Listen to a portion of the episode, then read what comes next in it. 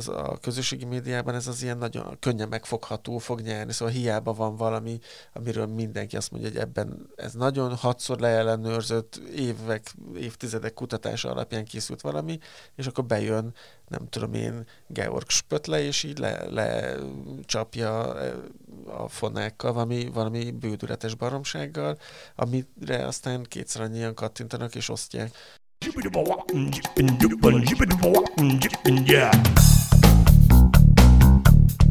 Üdvözlök mindenkit a Hatásértők újabb epizódjában. Abban egyeztünk meg a Marcival, hogy ezen túl nem fogom bemondani a számot, annyira sokszor zavarodtam bele. Viszont az eheti vendégünk Krusovszki Dénes. Sziasztok! Jó és ugyanúgy Jankovics Marcival. Sziasztok!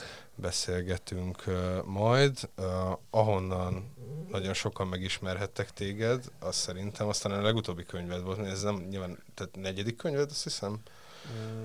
Nem, az nyolcadik volt. Nyolcadik. Hát igen, De az a, első regényed ez volt. az első regény, igen. Hát ez a probléma, nem tudom, költészettel általában, hogy van az emberekben nem tudom, négy-öt verses kötete, de az így sokkal kevésbé szakítja át ezt a burkot. És akkor volt egy novellás kötetem, annak volt egy ilyen jobb fajta visszhangja. Jó visszhangja volt a verses köteteknek is alapvetően, szóval ez most nem panasz akar lenni, aha. csak ez egy szűkebb közeg. Más piac azért. Aha, aha. Mert ugye ez azért elég áttört, tehát hogy 21 ezer példány fogyott el belőle, vagy valami ilyesmi? Hát Ami...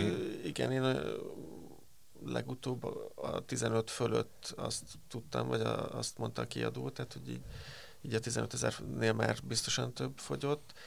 Um, azt azért szerintem nem mindenki ismeri a magyar könyvpiacot, de hogy az nagyon sok. Tehát hogy magyar, főleg regényből, szép irodalomból, az egy kifejezetten nagy szám. Hát szerintem ez most már tényleg jónak számít. Nekem nagyon jó volt, mert mondom, a korábbi kötetek azok azért nem, nem ilyen nagyságrendben fogytak. A novellás kötetet újra kellett nyomni, az volt egy ilyen nagy élmény, még így 2014-15-ben, az 14-ben jelent meg, és akkor egy évvel később újra kellett nyomni, tehát ez gyakorlatilag az 2000 példányt jelentett akkor a verses köteteket nem kellett újra nyomni. Hát, most már van, ami elfogyott, de ahhoz azért... Szóval a verses köteteket ugye kisebb példányszámban adják ki, és azok ilyen lassabban mennek. Szerintem egy regény az nagyon gyorsan felkelti az érdeklődést, vagy egy prózakötet, és általában azt szokták, azt szokták mondani, hogy az olyan hamarabb le is zárul annak a, az érdekesség, és akkor a verses kötetek a kortás lírában azok úgy ellebegnek, és olyan szépen ilyen négy-öt év alatt szok, szokott elfogyni az a pár száz példány, hogyha hogyha van valami érdeklődés. Nyilván vannak kivételek, szóval nem tudom, Varró Dani, vagy Lacfi János, Szabóti Anna, akik el, Tóth Krisztinak, akik több példány... még, akinek így kicsit ilyen vegyesebb, tehát hogy az mm. regény is, meg Igen, is. igen. De az tény, hogy nekem ez a regény volt az, ami, ami egy ilyen, ilyen szempontból nagy ugrást jelentett. Ezt nem mondtuk még, hogy a regény cím az, hogy Igen. akik már nem leszünk sosem. Köszönöm. igen, igen, ezt én is akartam, hogy mindenképp mondjuk ki azért a regény címét, és, és, és, és azt is, hogy biztos, hogy sokat fejtegetted már ezt a megjelenés óta, de mégis csak gondolom, hogy, hogy, hogy, hogy akkor az írónak is van egy egyre tisztuló, vagy hát legalábbis alakuló képe arról, hogy miért kelthet ekkora érdeklődést a könyv, amit ő megírt, és ami neki nyilván fontos, de miért lett ilyen fontos másoknak is? Hát ezt uh, két irányból tudom azt hiszem megközelíteni. Az egyik az, hogy én hogyan látom, vagy én, én, én nekem a viszonyom hogyan alakult, vagy a rálátásom hogyan alakult a könyvvel. A másik az, hogy miket hallok a, az emberektől, akik az ilyen, nem tudom, könyvbemutatókon, vagy író-olvasó találkozón, csak az annyira ilyen old school hangzik, nem, nem annyira szoktam mondani, szóval az ilyen könyves eseményeken ö, megjelennek, és akkor beszélgettünk egy kicsit.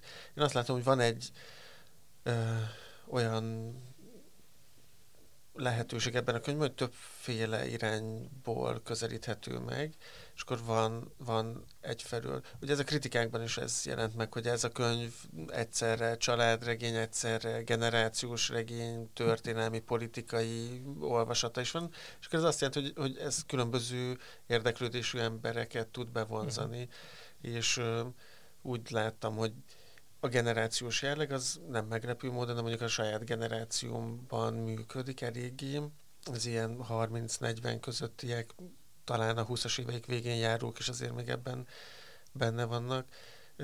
Ők, őket érdekli ez a dolog. Számomra meglepő módon nagyon sokan voltak, akiket ez a, ez a vidékről a fővárosba kerülés, és a, aztán a, az onnan visszatekintés szituációja izgatta, és, és emellett voltak, akiket a, ez a zsidó pogromos 56-os szál érdekelt, vagy az keltette fel az érdeklődését, amit ami ilyen általánosabb dolognak tűnik, hogy van az a része a könyvnek, ami a 80-as években egy tüdőszanatóriumban játszik, hogy az, mint hogyha ilyen meglepetést okozna, szóval hogy az egy kicsit váratlanabb, és akkor amiatt a, a, arra erősebb reakciók voltak, szóval azt úgy kiszokták emelni az emberek, hogy, a, hogy az nagyon behúzta őket, de ezt nyilván nem lehet az elején tudni, szóval az elején, amikor leveszi valaki a polcra, akkor ilyen nagyon egyszerű hívószavaknak kell betalálnia, hogy nem tudom, generáció, meg tudom, van benne egy kicsit ez a 30 ah, igen, meg ez elvándorlás, vidék, főváros, nem tudom, a családregény a nem tudom, 2000-es években, és akkor e- ezek valahogy ilyen tegekként tudnak működni, és, és akkor úgy tűnik, hogy, hogy ez bevonzott az olvasókat, és nem okozott aztán a regény olyan nagy csalódást, hogy eldobták volna félúton, szóval emiatt úgy meg végig is olvasták ezek az emberek általában, akik, akik megvették, és mondom, különösen ezt a 80-as évekbeli fejezetet szokták kiemelni. Uh-huh. Mert ez, ez mondjuk tényleg érdekes, hogy, a, hogy, hogy ezek az ilyen generációs közérzet regényeknek vagy filmeknek hívott történetek, amik ilyen népszerűek is nyilván elsősorban ebben a célcsoportban, amine, aminek a szemszögéből készülnek, azok, azok sokszor egy azt a nézőpontot ragadják meg nagyon intenzíven, meg nagyon erősen, de hogy így nem, igen, nem, nem rétegzik rá aztán az ilyen múltbéli, meg korábbi generációknak a másik nézőpontjait. Tehát akkor ez, ez neked egy ilyen tudatos, hogy koncepciód volt, hogy ezt így megtört picit? Hogy... Abszolút, igen, igen. Hát, ugye klasszikus generációs regények ezek nagyon sokszor ilyen kulcsregényként működnek, ismert fel a helyet, ismert fel a szereplőket, ugye még Magyarországon is jelentek meg olyan könyvek, ahol konkrétan valós emberekről szólt, és akkor ez egy ilyen kalandként működött, hogy te kit ismersz föl, a nem tudom én, 90-es évek éjszakai életéből, meg melyik kocsmát lövött be, meg ki, mikor, mit csinált a tilos az elmondsz, hogy ez a fajta tényleg a, a közös élményre építő generációs regény, amit én ebben az esetben nyilván ennek megvan a létjogosultsága, de én mondjuk ennél a könyvnél ezt egy kicsit uh, szűkebb térnek érzékeltem, és, és az gondoltam, hogy, hogy én ennél valami fajta módon több réteget szeretnék be, bele vinni a könyvbe. Azt is lehetne, hogy ez a generációs jelleg, ez milyen kontextusban működik, szóval milyen a viszony a szülőkhöz, milyen a viszony a történelmi ö, körülményekhez, a, az országhoz és az ország körül lévő, nem tudom, helyzethez, tehát ahhoz, hogy úgy ennek a generációnak már átjárhatóbbá válnak a határok. Szóval ugye nagyon sok generációs, magyar generációs mű az mondjuk a 70-es, 80-as évekből az nagyon sokszor a határokról szól, mondjuk a, nem tudom, megáll az idő, ugye ott ugye az a tét, mondjuk az nem könyv, hanem film, de ez ilyen szempontból teljesen mindegy. Ott az a tét, hogy, hogy hogyan mennek át a határ, meg minden, és akkor ez a, ez a határ problematika, ez azért egy ilyen fontos eleme volt a magyar generációs narratívának, és akkor ez úgy eltűnt, és én meg azt gondoltam, hogy e, erre az aspektusra is úgy rá lehetne nézni, hogy most már inkább a, a, a nem létezése a határoknak az érdekesebb, mint a létezés, és akkor ugye az regény végén ugye van erről szó, amikor elköltözik a főszereplő az országból. Szóval én igen, ezt gondoltam, hogy, hogy legyen egy tágabb perspektíva, és, és úgy a kortárs magyar viszonyoknak is egy ilyen rétegzettebb képe jelenje meg, szóval egy ilyen budapesti belvárosi éjszakai világ csak, hanem, hanem abból áradjanak ki a, a figurák. A fekete kutyától eljussunk hajdú vágásig. Igen, igen, és vissza. És vissza. És egyébként szerinted létezik ez a... Tehát, hogy van egy olyan érzés az embernek, amikor elkezdi olvasni a könyvet, meg hogyha az utóbbi időben fogyasztott mondjuk magyar popkultúrát, akkor hogy olyan, mintha létezne egy ilyen modern fővárosi kortárs irodalom, vagy ilyen művészeti alkotási vonal, amiben így beletartozik, mint a rossz versek, a, a van valami, a, de még akár a Veres Attilának, aki az egyik első vendégünk volt, a, a könyve is tökre illik bele. És ez, ez a, a kallódó 30-as hős, aki nem találja a helyét a világban. És te, e, e, tehát, hogy elfogadod azt, hogy van egy ilyen nem tudom, közös kategória kb. Vagy így magadénak érzed valamennyire? Hát bizonyos szempontból igen, tehát a, nyilván van egy, és akkor majd erre mindjárt mondok valamit, másrészt megint pont ebből akartam valahogyan egy picit így kifelé is nézni, tehát ne, ne egy ö, tematikája legyen, vagy ne, ne csak ez a kallódó belvárosi, nem tudom én, bölcsész ö, figura jelenjen meg, hanem, hanem ennél azért egy kicsit bonyolultabb legyen, pont plusz a, én azt sem akartam annyira, hogy, és ezt rész, részben sikerült csak, hogy ez a, az én főszereplő mennyire kallódó legyen. Szóval én azt nem teljesen Ezt értem, pont, hogy... Pont erre akartam rákérdezni, uh-huh. hogy beszélgetünk a Marcival, uh, mielőtt jöttem, mindig meg szoktuk beszélni nagyjából, hogy így milyen vonalon tegyünk fel kérdéseket, és azt mondtam, hogy nekem az egyik komoly problémám az elején a könyvvel az volt, ami a rossz versekkel és a vannal is volt, hogy olyan, mintha a modern magyar irodalom, meg film nem tudna cselekvő karaktereket uh, ilyen igazán nagy mennyiségben kitermelni, vagy egyáltalán egyet. Tehát olyan, mintha mindenkivel történnének a dolgok, uh-huh. és a végső megoldás az az, hogy elmegy. Ja.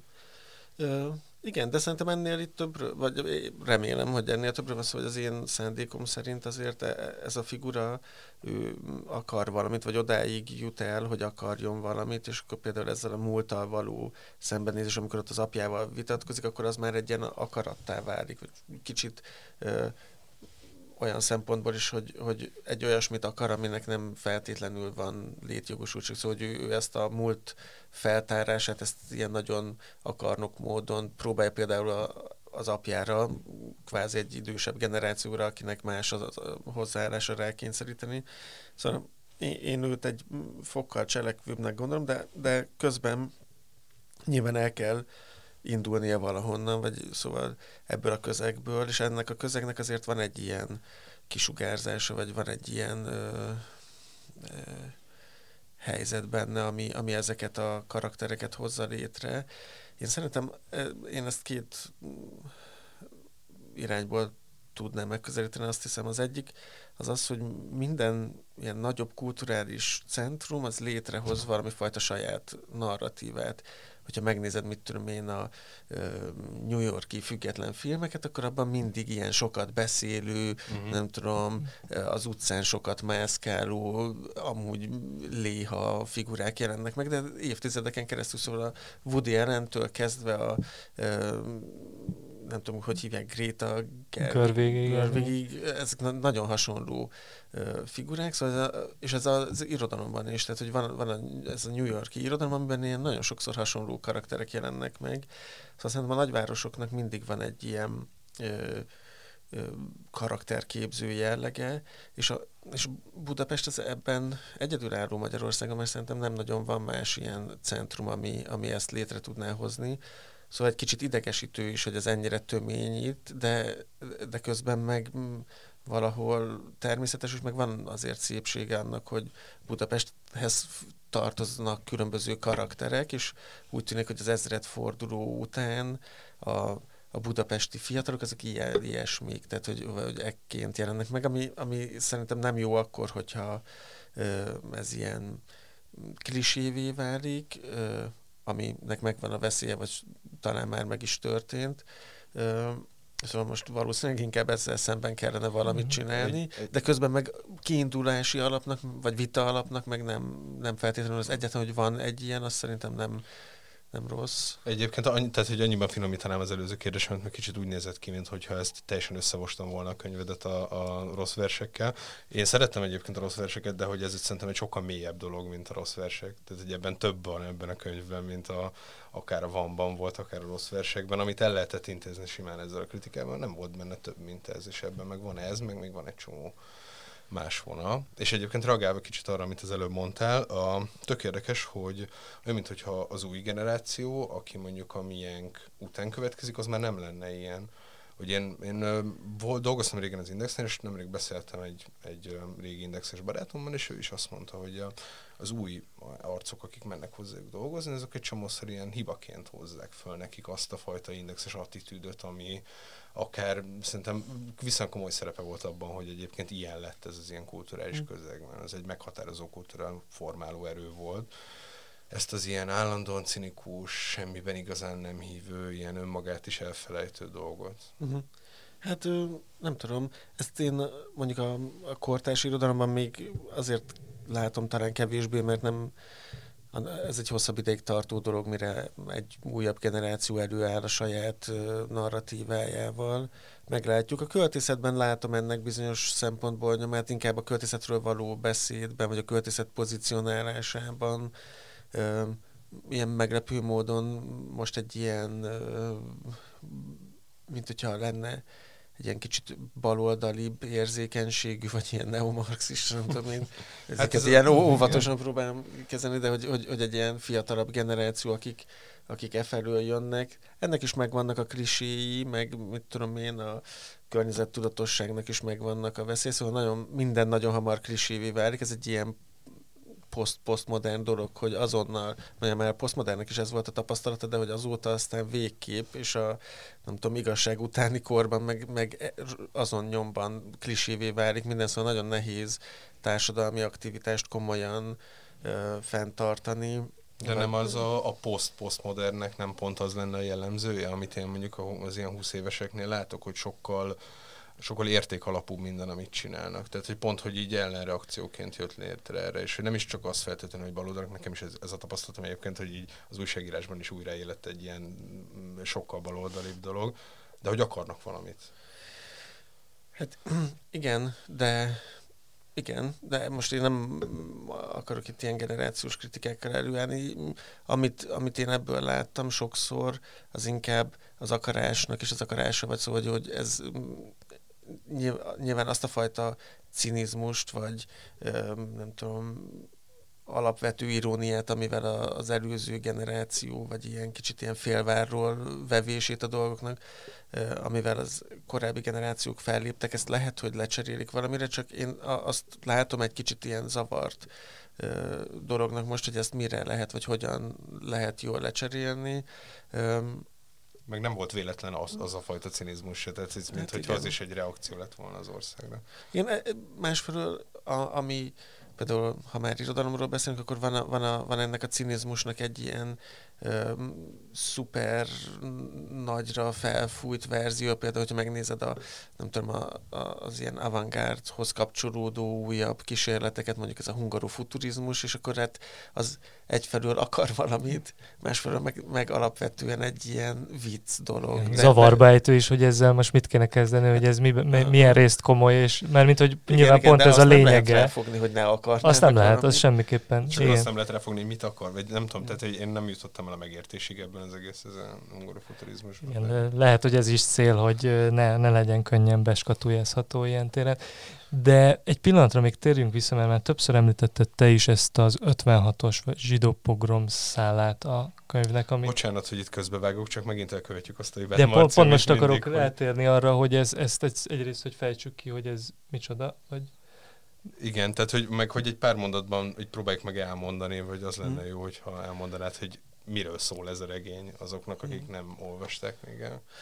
Hát a regény, ugye ezt mondtuk, hogy több, több összetevője van, meg több, több irányból lehet megközelíteni.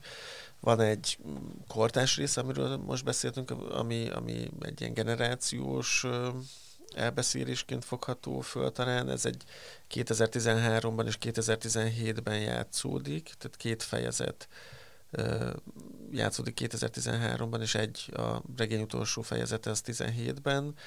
Ennek van egy főszereplője, aki ilyen 30-as éveiben járó kiugrott bölcsész, online újságíró, nem tudom, karakter, Lente Bálintnak hívják, és, és az ő útkereséséhez, meg múlt kereséséhez, meg nem tudom én, család kereséséhez kapcsolódnak ilyen mellék történetek, illetve ezek így nyilván össze, összeérnek valahol, és az egyik ilyen történet az a, amiről ő tudomást szerez gyakorlatilag véletlenül. Ez, ez egy valóban megtörtént esetről szól, arról, hogy a hajdú nánáson, ami a regényben hajdú vágásként szerepel, tehát a hajdú nánáson 56-ban a forradalmi megmozdulás gyakorlatilag az egy pillanat alatt átalakult egy ilyen zsidó ellenes pogromé, és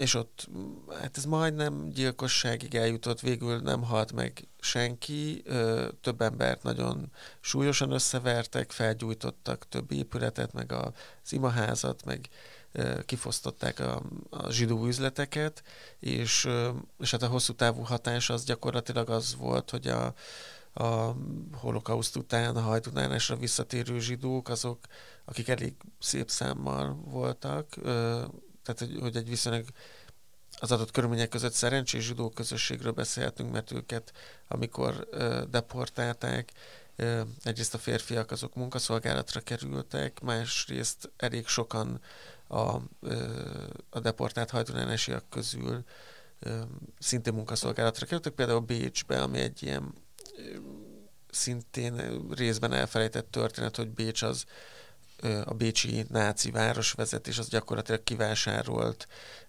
az akkor éppen bevagonírozott magyar zsidóságnak, vidéki zsidóságnak egy részét, mert már munkaerő hiány volt Bécsben, és azok az emberek a kecskeméti, kiskunfélegyházi, szegedi, debreceni zsidókról van szó. A debreceni alatt a hajdunánásit is értem, mert a, a hajdunási gettóból ők oda kerültek. Tehát ezek közül konkrétan pénzért kivásárolták a bécsiek, nagyon sok esetben gyerekeket és öregeket és nőket, mert ugye a férfiak már nem voltak ott, és akkor azok ott a bécsi, nem tudom milyen festékgyárban dolgoztak itt-ott, viszont egyébként ezek a vonatok Auschwitzba mentek volna, tehát ezek az emberek ott egy, egy kicsit nagyobb eséllyel élték túl a háborút, és ennek köszönhetően mondjuk a hajdunánási zsidó közösség bár nagy áldozatok érték őket, de azért sok család vissza tudott települ, települni a városba, és akkor megpróbálták újra kezdeni a, az életüket, és olyan nagyon tragikus szerintem, hogy éppen az 56-os forradalom volt az, ami, ami a végpontját jelentette a hajtvanási zsidóságnak, mert ezután a, a pogrom után és annak a tudatában, hogy a határok átjárhatóak, úgy döntött a, a zsidó közösség, hogy akkor ezt most ők így köszönik szépen, és, és egy jelentős részük Norvégia felé, egy másik részük ugye Ausztrián keresztül nyilván mindenki, egy másik részük pedig közvetlenül Izraelbe kiment, és gyakorlatilag nem maradt egyáltalán zsidó család hajdunánáson. Ez egy ilyen vicces, szomorú anekdóta, hogy állítólag egy zsidó bácsi maradt, aki akinek nem volt családja, azt nem tudom pontosan miért lehet, hogy pont ő elveszítette a családját 44-45-ben, de hogy ő aztán ott maradt, akit a 70-es évekig úgy neveztek a városban, hogy a zsidó Feri bácsi, aki egy ilyen jelenség, hogy az utolsó zsidó hajdonás, akkor így ezt úgy hívták, hogy a zsidó Feri bácsi. Ott így felbukkant néha a piacon. Tehát, ez az egész közösség megszűnt ott. És hát ugye én hajdonánáson nőttem föl, 18 éves koromig ott éltem, ott mhm. érettségiztem, és utána kerültem az eltére, meg Budapestre, minden. És, és én erről az egész történetről nem nagyon tudtam. Igen. Ez benne van ugye a könyvben, hogy a főszereplő hogyan értesül mm. erről a történetről már felnőtt fejjel, igen, igen. De, de hogy akkor ezek szerint te sem úgy nőttél föl, hogy ezt ismerted volna? Nem, nem. Annyiról lehetett tudni, de az sem volt egy ilyen nagyon kibeszélt tudás, hogy, hogy egyáltalán létezett zsidó közösség, mert volt egy zsidó temető, amit én is ismertem, mert mit tudom én, arra bicikliztünk sokat, és akkor úgy az, az úgy létezett, meg azt ápolgatták is, de mondjuk Hajdonás pont olyan város volt, ahol egyébként a, az épített emlékezet az megszűnt, tehát így ugye el, elmenekült az összes zsidó 56-ban, és akkor a 70-es évek elején, amikor a lakótelepet építették, akkor azt a zsidó utcát, amit úgy is hívtak, Kossuth utca volt, vagy micsoda, hivatalosan, de a városban mindenki zsidó utcának hívta, azt le is bontották. Szóval egy csomó város van, ilyen kisvárosok is vidéken, ahová elmész, és akkor ott ilyen zsinagógában van a nem tudom én cipőbolt, meg a bútorbolt, vagy a nem ja. tudom könyvtár, ilyesmi, de legalább az épület az úgy mutatja, hogy, hogy itt létezett egy zsidó közösség, és akkor a hajduláson ez sem, tehát hogy ez is úgy eltűnt. Úgyhogy öm, ott aztán generációk úgy nőttek föl, öm, a miénk biztosan, de amennyire a könyvvel kapcsolatban beszélgettem fiatalabb és idősebb hajdulánásokkal, ez, ez egy több generációt összekötő tapasztalat, hogy erre az egészről ö, lövése sem volt senkinek. Ö, nekem az volt később egy ilyen érdekes élmény, amikor már elkezdtem megismerni ezt a történetet, hogy úgy visszagondoltam a középiskolás évekre, és akkor eszembe jutott, hogy pont akkoriban, amikor én gimnazista voltam, akkor kezdődött, hogy kötelező ilyen holokauszt megemlékezéseket tartani.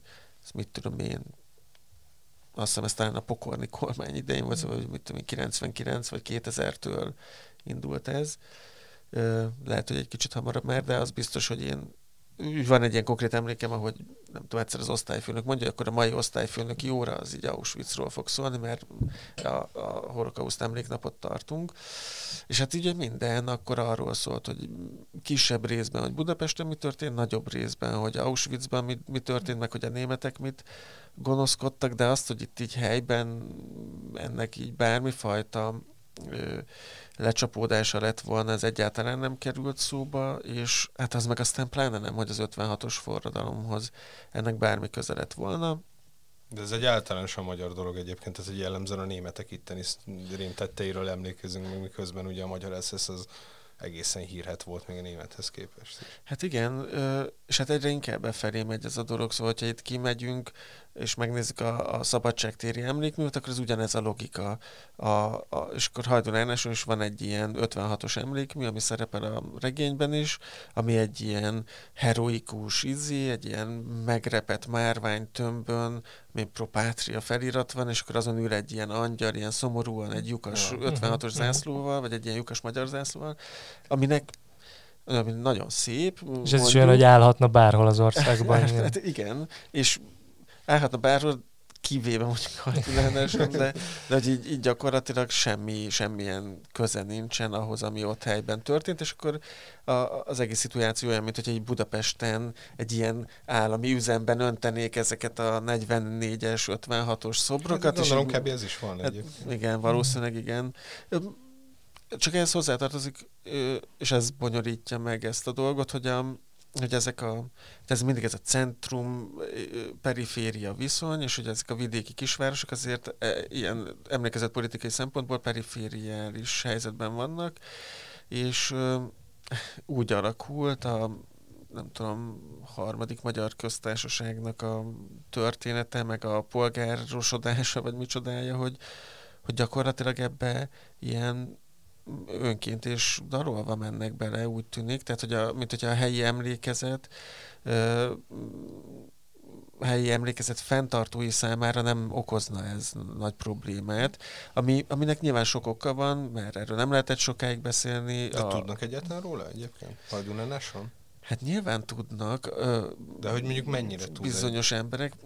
Én, én voltam kétszer így a könyv kapcsán gyakorlatilag ott Hajdunánáson. Nagyon érdekes, mert amúgy a, amióta elballagtam a gimnáziumból, azóta lényegében nem jártam a városban, úgy egyszer-kétszer átutazóban, de akkor sem nagyon álltunk meg, csak úgy megnéztük a, nem tudom, a házat, ahol laktunk, meg ilyenek, és akkor most a könyv miatt mentem vissza kétszer, és akkor úgy egy picit, ugye akkor találkoztam is a helyi emberekkel, meg egy kicsit úgy tudtam beszélgetni, én azt ö, vettem észre, hogy hát egyrészt nagyon kevesen tudnak, akiknek nem ö, nem a feladata az, hogy a, a hely történeti ö, dolgokkal foglalkozzanak, azok általában nem tudnak erről, ö, és nem is nagyon tudják, hogy mir, miről kéne tudni. Szóval hogy szerintem már ez a logika problematikus, hogy, hogy, hogy az sem merül föl sokszor, hogy, hogy 56 kapcsán ne budapesti dolgokról beszéljünk feltétlenül. Ez, és ez nem mindig azt jelenti, hogy, hogy a problémát kell mhm. keresni, uh-huh. vagy mi feltétlenül azt, hogy milyen traumatikus dolgok történtek helyben, de mondjuk szerintem amúgy nem lenne érdektelen megnézni helytörténészi szemmel, hogy a forradalomnak mondjuk milyen hatása volt a vidéki kisvárosokban, Abszolút. kelet és nyugat Magyarországon, szóval olyan furán nem? és, Meg ugye vannak ilyen borzasztó érdekes sztorik, amikkel igen, szinte nem igen. foglalkozunk, hogy Hát Mis- szerintem... Miskolc volt talán, ahol vadászgépekkel lövették a, a cigánysort, és Ö, ezt nem tudom, de a vadászgépes sortűz az volt talán Moson-Magyaróváron. Igen, ö, igen, nem Miskolc. Miskolcon volt pogrom is, tehát hogy a, a másik, a hajdonási mellett a másik, ami híres pogrom 56-ból, az a Miskolc, ott meg is halt egy ember. De hát gyakorlatilag minden, szinte minden városban, ahol történt valami, ott, ott erről lehetne beszélni és a helytörténeti múzeumban, ott Hajtónánáson az az érdekes, ami eleve nekem érdekes volt, mert amikor én ott laktam, még ilyesmi nem volt. Ez azóta jött létre. E, egy kicsit ilyen terrorháza, beütésű cucc, hogy ilyen kicsi, persze, de mondjuk van egy ilyen terme, ahol a város 20. századi ilyen traumáin lehet keresztül uh-huh. menni, és kicsit mint a tanúban a, nem tudom én, a szellemvasúton tudod, hogy így jönnek szembe az ilyen, nem tudom én, beszolgáltatás, meg nem tudom. De tényleg úgy le van sötétítve a szoba, és akkor úgy hirtelen hogy felvillannak a fények, meg nem tudom, gulág, meg ilyenek. És hát ebben 44 van benne, tehát hogy annyi odáig jut el egyenlőre a, a városi emlékezet, hogy a deportálásoknak van emléktáblája most már, illetve a Helytörténeti Múzeumban arról van egy ilyen egyébként egy ilyen berendezett vagon, amiben így be lehet menni, és akkor megnézheted, hogy milyen vagonokban. Ez is egy kicsit azért Na, de mindegy. Igen, ez uh, abszurd egy picit. Igen. Viszont erre az 56-os dologról nincsen szó. 56-ról van érintőlegesen szó, de inkább aztán megint csak arról van szó, hogy a kiket börtönöztek be, meg mit tudom én, szóval ez a mondom, ennek a terrorházás uh, irányvonalnak megfelelően a, a, a mondjuk az ilyen antiszemita uh, büntet lettek, mint hogyha a kommunizmus bűnei mellett inkább ilyen lábjegyzett helyzetbe szorulnának, vagy hogy az igazi gonoszság az aztán inkább a, a, a kommunisták. Akkor nem szabad elterelni a figyelmet, nem, ne, ne is tereljük el a figyelmet a lényegről. Igen. Szóval, hogy ez így kimarad, és akkor én ott így kérdeztem a helytörténeti múzeumnak a nem tudom, vezetőjét, vagy vezetőhelyettesét, aki, akivel ott voltam, hogy ez, ez érdekes, mint hogy így átugraná. Ami az én könyvem kapcsán voltunk ott, úgyhogy ezért tudtam rákérdezni, hogy ha. mint hogyha pont ezt az eseményt átugraná, és akkor ő azt mondta, hogy mert itt a város életének a legfontosabb dolgairól van szó, az nem is egészen úgy volt, nem ha. is teljesen azért mentek el, nem tudom, és ez egy szűk rétegét érintette a városnak, míg a, nem tudom, a beszolgáltatás, az ugye ez mezőgazdasági, az meg mindenkit érintett, és akkor most erre mit lehet mondani? Érdekes, hogy mm, tényleg lábjegyzet, hogy, hogy mellette a, a következő teremben így a helyi kézművesipar nem tudom, csúcs teljesítményeinek a kiállítása volt, és akkor a, a helyi kézművesipar az a, az a szalmafonásról szól. Ez egy ilyen vicces sztori, ugye mezőváros, tehát így a, alapvetően mezőgazdasági munkákat végeznek, és annak a melléktermékeit ből csináltak ezt, meg azt. Uh-huh. És akkor a, a szalmából már a 19. század végétől ilyen szalmakalapokat, meg ilyen bizbaszokat gyártottak, főrekalapokat, és akkor ez azóta is ugye a város önképének egy fontos eleme, hogy itt a szalmaipar, meg hogy ez a híres ilyen szalmakalapgyártó város, és akkor a kiállításon is ott van hogy így ilyen alap, olyan, amolyan, innentől kezdve ideig gyártották, és akkor van egy ilyen kis vitrin, de nincsen külön magyarázat hozzá, és akkor az van, azt hiszem kiírva, hogy a 20. század elején felvirágzott a, a szalmakalap kisipar, a század közepén azonban sajnos mit tudom én, megtorpant a, a dolog, és aztán a, a szocializmusban az állam megint valahogy így pénzt fektetett bele. És hát ugye ez a megtorpanás, ez gyakorlatilag az, hogy ezt a zsidó kisiparosok futtatták fel, és hogyha megnézed, akkor a hadulánosi szalmak alapüzemek az mind ilyen Zingner, nem uh-huh. tudom én, Weiss szalmak alap, meg ilyesmi, tehát ők voltak, akik az iparosítását csinálták ennek, és ez persze megtorpant basszus, mert hát Tehát ilyen háttértudásra ki lehet olvasni ezekből igen, a nyomokból, igen, csak ez azért nincs, úgy nincs, túl nincs túl magyarázva. És, ja, és, a Ganz gépgyár is megtorpant egy a 20. század közepén. És egyébként nyilván most itt hosszan beszéltünk a, a, a könyv miatt egy adott kisvárosnak a saját történetéhez való viszonyáról, ami egy mondjuk egy elég speciális dolog önmagában, de, de hogy, hogy nyilván ez, ez amúgy egy, ahogy korábban te is említetted, hogy egy ilyen általánosabb jelenség is így Magyarországon a, a, az ilyen lokális mm. identitások, vagy az, annak az ilyen elvesztése hát de, de szerintem, igen, szerintem hát ez azért érdekes talán, hogyha ez egy ilyen különös helyzet lenne, vagy egy ilyen egzotikus kisváros, akkor ez olyan szempontból sokkal kevésbé lenne érdekes, vagy akkor, akkor ilyen zárványként lenne érdekes legfeljebb, de, de hát engem azért érdeket, mert nagyon sok áthallása van, nagyon sok párhuzam van, gyakorlatilag bárhová mész, és megkapargatod a dolgokat, hasonló ö, elemek kerülnek majd a felszínre. Ez nem feltétlenül mind antiszemita akármiről szól, de hogy, hogy ez, a, ez a problematika, hogy, hogy a múlttal nem nagyon tudunk mit kezdeni, és ö, kérdés, hogy akarunk-e most ezzel valamit kezdeni, és ez a kisvárosokban szerintem nagyon jól ö, végig gondolható, vagy végignézhető, de gyakorlatilag ugyanez van ám országos szinten is, hogy amiről beszéltünk, hogy a budapesti szobor állítási politikát megnézed az utóbbi időből, az, az, az ugyanerre a sémára megy, vagy, a, vagy az emlékezett politikának a, döntéseit, vagy szobor borogatásait mondjuk, mert nem csak állítás folyik Magyarországon, hanem, hanem áthelyezés. áthelyezés is, akkor így ezt látod, és akkor mit tudom, nem nehéz megérteni, hogy egy olyan emlékezett politikai irányvonal alatt, akiknek a, már a Nagy Imre is túl bonyolult ahhoz, hogy megtartani akarják, mint a forradalom központi alakja, mennyire elképzelhetetlen, hogy mondjuk arról beszéljünk, hogy az 56-os forradalom úgy volt nagyon fontos és nemzeti szempontból megkerülhetetlen esemény, hogy igenis voltak árnyoldalai, és ezek nélkül nem érthető az egész. Uh-huh. Ez, és meg ez ugyanaz, mint a szocializmus, bocsánat, hogy közbeszólok, csak hogy így, tehát mind a két oldalon emberek álltak ugyanúgy, hogy most is vannak jó emberek, akik nem uh-huh. tudom, az Orbán kormányt teljes szívvel támogatják, és csak ezt nem mindig sikerül elismerni a másik oldalon. Bocsánat, nem relativizálni akartam 56 leverését éppen, csak nem, nem, nem. az, hogy a... ott se volt mindenki szarember. Persze. Egyébként a, a téreit említettük még az elején itt a verses köteteken, ugye nekik volt ez a Papandrással, ez a híres darabjuk, a, a, a köztársaság téri ö, eseményekre, az is egy ilyen pogrom volt gyakorlatilag, a kazamaták, és az is nagyon hasonló problémáról szól, és ez tényleg itt Budapesten belül. Ugye az 56 Budapestben nagyon összetett volt, szóval azért nehéz ennek egy ilyen általános vagy egységes narratívát felállítani, mert, mert mindig kilóg a lóláb valahol.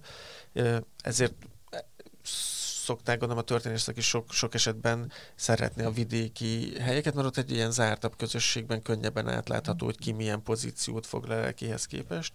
És a, a, de a budapesti forradalmi eseményeknek is voltak ilyen kiemelt pillanatai, amikben pont ez, hogy nem fekete-fehér a dolog, az a, a, kerül a felszínre, és akkor ez ez a köztársaság téri dolog, ez ilyen volt, és nagyon érdekes, hogy egyfelől nagyon nagy visszhangja volt a téreik darabjának, másfelől meg például a színházban meg, megbukott mégis, oh. vagy legalábbis ott a katonában nem sokáig ment, szóval hogy, hogy egyfelől működött is valami, másfelől meg nem, lehet, hogy, hogy egyszerűen csak túl tömény volt ahhoz, hogy erre az emberek úgy jegyet váltsanak. De úgy általában is akartalak kérdezni erről a valósághoz való viszonyról, mert ugye most is arról beszélünk, hogy akkor van egy emlékezett politikai ilyen mindent leegyszerűsítő feketebe és fehérbe bele tuszkoló narratíva mondjuk, és akkor ehhez így az emberek is vagy vonzódnak, vagy nem, és akkor keresik az árnyalatokat, sokszor inkább nem, de hogy, de hogy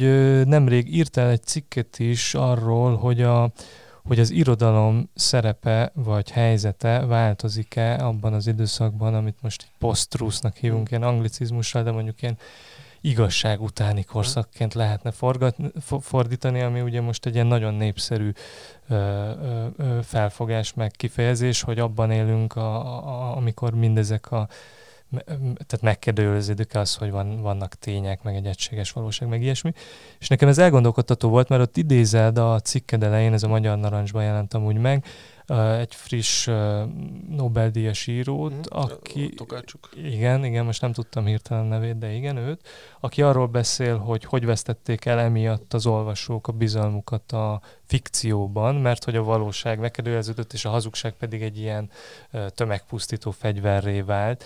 De hogy a, a, közben meg eszembe jutott egy másik idézet a közelmúltból, ami egy Peter Pomerancev nevű propaganda szakértő, aki igazából az egyik ilyen legnevesebb szakértője most annak, hogy hogy működik ez a típusú álhírekkel és, és propagandával operáló ilyen, ilyen, ilyen, ilyen posztrusz világ. Ő pedig épp azt mondta, amikor konkrét tanácsokat akartak kérni tőle, hogy mit tehet az egyén ebben az időszakban, azt mondta, hogy fikciót kell olvasni, kapcsoljuk ki a híreket, mert nem tudunk ott átvergődni a szerkezeti problémákon, hanem a képzelőerőnket kell újra edzeni ahhoz, hogy egy, egy olyan világot elképzeljünk, ami felé tartani akarunk. És ez a kettő mintha szembe menne egymással, de nem tudom, hogy te ezt hogy látod? Tehát tényleg úgy látod, hogy változik, vagy, vagy hogy mondjam, gyanúsabbá válik az irodalom azáltal, hogy, hogy, hogy megrendült a bizalmunk a tényekben, vagy a, a társadalmak bizalma?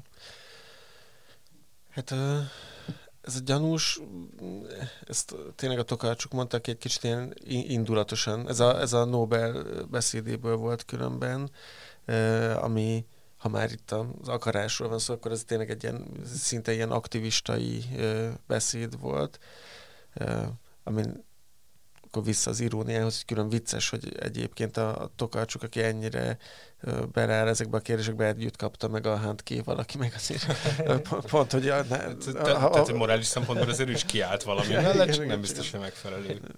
Nem a legjobb választás volt. Nem Mirosevicet választottam volna. És még sokan, de a Handke az beleállt ebbe a dologba. Szóval én nem is azt mondanám, vagy nem onnan kezdeném talán, hogy, hogy gyanús lett, hanem, hanem inkább azt, hogy, hogy van egy ilyen zavar, meg van egy, én úgy látom, hogy van egyfajta vágyakozás arra, hogy a, a valóság vagy az igazság az hozzáférhető legyen. Mert a hétköznapokban ez, mint hogyha tényleg megközelíthetetlen problémaként jelenne meg. Ugye a bejött ez a digitális tájékozódás, meg a szociális vagy közösségi médián keresztüli tájékozódás, ahol a legnagyobb ellenőrizetlen hülyeségek, a, az akadémiai, nem tudom én, mélységgel kifejtett dolgok mellett ugyanazon a platformon, ugyanazon a szinten jelennek meg, és, és egészen másfajta eséllyel indulnak a, az olvasók irányába, mert hogy ugye itt az a közösségi médiában ez az ilyen nagyon könnyen megfogható fog nyerni, szóval hiába van valami, amiről mindenki azt mondja, hogy ebben ez nagyon hatszor leellenőrzött évek, évtizedek kutatása alapján készült valami, és akkor bejön, nem tudom én, Georg Spötle, és így le, lecsapja e, a fonákkal valami, valami bődületes baromsággal, amire aztán kétszer annyian kattintanak és osztják meg, szóval, hogy, hogy, hogy valahogyan nem, nem az igazságtartalom, meg nem a, nem a minőség ö, válik a, a szállítójával az információknak, mert hogy így, így, ez nem is arról szól, hogy, hogy melyik értékesebb vagy nem, vagy szóval ez nyilván nem kérdés, hanem egyszerűen a, arról, hogy hogyan jut el az emberekhez, és, és ez egy ilyen nagyon, ilyen tényleg ijesztően hatékony ö, propaganda eszköz lett a Facebook, ami, aminek azért így nagyon erősen lehet látni az árnyoldalát. Sasha Baron Cohen előadásait kell meghallgatni erről, ami szintén bele tartozik ebbe az egész őrületbe, hogy egy ilyen totál nem tudom, idióta, vagy annak tűnő komikus áll ki egyszer csak, és kezdi elmondani, hogy mi az Már már zavarba ejtő nyíltsággal, vagy Aha, hogy is mondjam, igen. kemény szavakkal, hát, igen. Meg amúgy elég okosan, igen. a zavarba ejtő módon, de hát ugyanez, hogy így, érted, szóval hol, hol tartunk, vagy egy kicsit, mint a néha az jut eszembe most, hogy feltűnt végre az anti-gréta is, hogy mint hogyha az ilyen gyerekek keresztes hadjárata logika működne, ugyanúgy, és akkor amikor ezt a történelemben olvasott, hogy elküldték Jeruzsálembe a gyerekeket, aztán a törökök meg jól eladták őket rabszolgának, akkor így azt gondolt, hogy ez totál őrület, hogy a gyerekeket küldték, és hogyha megnézed, hogy most a klíma diskurzusnak a, úgy tűnik, hogy a két ö, fő, nem tudom én, influencere, az a Gréta és az anti-Gréta. Szóval Igen. és Mert ugye... nem is csak a klímadiskurzusnak, hanem ugye a a fegyverkezési diskurzusnak is egy darabig ugye a Park, Parklandi középiskola túlélőjük is. Mert hát ugye nyilván ők lehetnek a jövő generációinak a képviselői, akik ezt, ennek elszenvedői lehetnek, legalábbis szimbolikusan az hát ilyen Igen, az, az egy szép gesztus lenne, de hogy közben meg olyan, mintha azt is kifejezni, hogy, hogy a, mondjuk, hogyha megjelenik egy kopasz, őszhajú, szemüveges, öltönyös tudós, és azt mondja, hogy ez így nem nagyon jó, és jó lenne ezt meg azt egy kicsit így másképpen csinálni, akkor arra is senki nem kíváncsi már. Mm. És ilyen totál bizalmatlanok vagyunk ebben a ö, ö, hagyományos, nem tudom én, retorikában, meg a hagyományos figurákban is, szóval ez a, nem tudom, fehér, hetero, középosztálybeli ö, értelmiségi, az mint hogyha így, így nem, nem működne. Miközben ugye az amerikai elnök választás utolsó három versenyző. Az pedig pont, pont ez a kor- igen, koronavírus igen. különösen kitett igen, igen. időcsoportban. és, de még térjünk vissza egy pillanatra, bocsánat, erre, a, erre az eredeti kérdésre, amit feltettem, hogy mindez hogy viszonylik az irodalomhoz, mert mondjuk azt, azt hallottam például Sárközi Bencével egyszer egy interjúban ő azt mondta, hogy nekünk, hogy amikor a könyvkiadás trendjeiről beszélgettünk, pont az elmúlt könyvfesztivál, tehát 2019 tavaszán, akkor mondta, hogy az egyértelműen látszik, hogy a non-fictionnek, mm. tehát amíg nagyon kötődik mm. a valósághoz, ez, ennek most elképesztő trendje van, nem csak Magyarországon, hanem az angol könyvpiacon is a fikció esik vissza, és, mm. és, és, és a non-fiction pedig növekszik több százalékkal az eladási mutatókban, és hogy ez ő nem, nem akart egy egyértelmű vagy egyetlen okot mondani, de hogy, hogy biztos köze van mm. ehhez a valóságészséghez, például amit te mondasz. De hogy mondjuk ott van ez, amit ez az általam említett ilyen á, kutató mondott, hogy, hogy közben meg épp, mintha fikcióra való éjséget is megszülni az, hogy bele mm. ö, bújni olyan könyvekbe, amik nem ezzel a valósággal foglalkoznak. Hát azt hiszem az én cikkemben is van ilyen ö, idézet, most már nem emlékszem pontosan, de, de mint hogyha a Salman Rushdie is valahogy így ezt ö, fejtegette volna New Yorkerben egy ilyen cikkében, ami erről szól, hogy a Trump érának az irodalma, meg mit tudom én, ez merre, merre haladhat. És ö, és valóban, amit a Sárközi Bence mondott, hogy, a, hogy ez a könyvpiacon is meglátszik, nyilván ő jobban látja, de még én is, aki, mit tudom én, nem vagyok könyvkiadói dolgozó, úgy én is látom, hogy, hogy mi megy nagyon, de ez az idézet, amire gondoltam, ez, ebben így erről is van szó, hogy, hogy mint hogyha két irányba mozdult volna el, a, két irányba reagált volna az irodalom, hogy egy ilyen szinkronban történő dolgokról van szó, szóval nagyon leegyszerűsítő minden, amikor így megpróbálják az, hogy két irány van, mert nem, mert annyi irány van, ahány író nyilván, de hogy, hogy, hogy mégis trendként két, két irány az feltűnőbb. Az egyik ez az autó, autofikció, vagy ilyen autobiografikus fikció, a másik meg, meg a disztópikus fikció, és akkor ezt úgy értem, ezt érzik sokan, vagy mondjuk az amerikai kritikának van egy ilyen reakciója erre, hogy, a, hogy ez ugyanannak a, a, a, az olvasói vágynak, vagy az olvasói érdeklődésnek a két oldala, és a, annak, hogy a, a közös tudás ö, és a közös tapasztalati világ ö, felbomlani látszik, és, és erre van egy ilyen igazság iránti éjség, vagy az iránti éjség, hogy tudjuk, hogy mi az igaz, és mi a fikció. És akkor a, az olyan szerzők mondjuk, akik a, a saját életükről írnak egyes szám első személyben, és önmaguknak hívják a főszereplőt, mint mondjuk a mit Knőzgór, a, a norvég író, magyarul Knausgard a életmű, vagy ez a regény sorozata, aminek most pont fog, most fog megjelenni az ötödik része a könyvfesztiválra magyarul, ahol ugye úgy hívják a főszereplőt, mint ő, és gyakorlatilag az történik vele, mint ami vele is történt.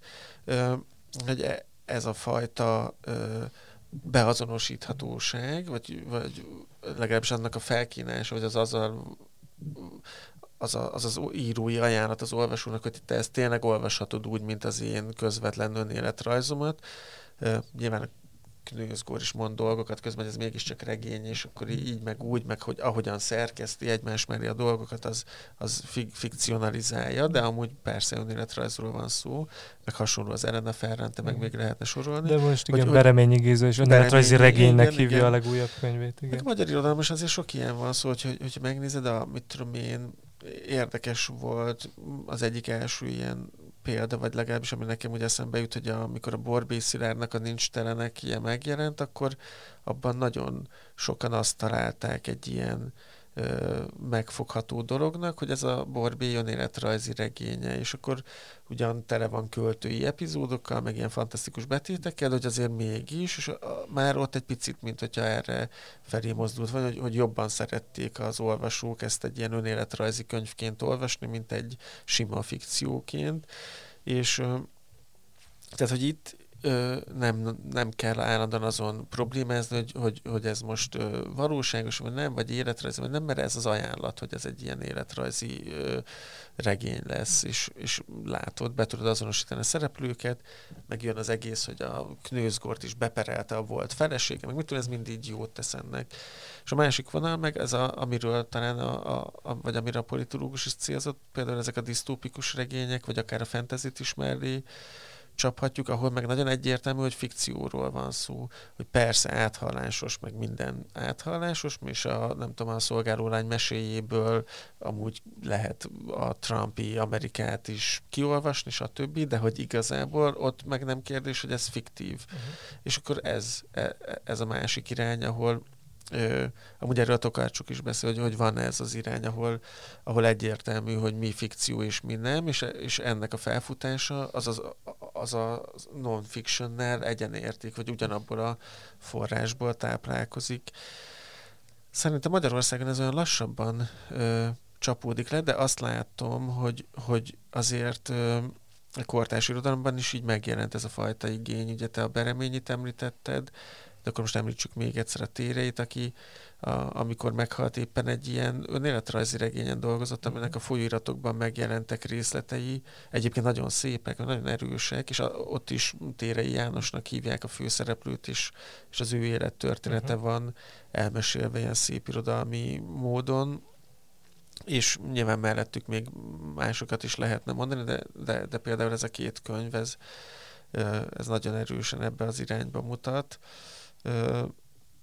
a fiatalabb generációban meg ugye voltak ilyen disztópikus, mit tudom én, mint a Kemény Zsófinak az a forradalmi Igen. regénye, ami mit tudom én, hogy vagy jobban sikerült, vagy rosszabbul, de mint ilyen irány, az, az meg, meg inkább a felé mutatott, hogy Magyarországról akar valahogyan beszélni, de, de egy olyan formát választ hozzá, ami egyértelműen fiktív. De akár a már említett és volt vendég, Veres Attila Veres is hasonló igen, igen, igen. irányba utazik, igen.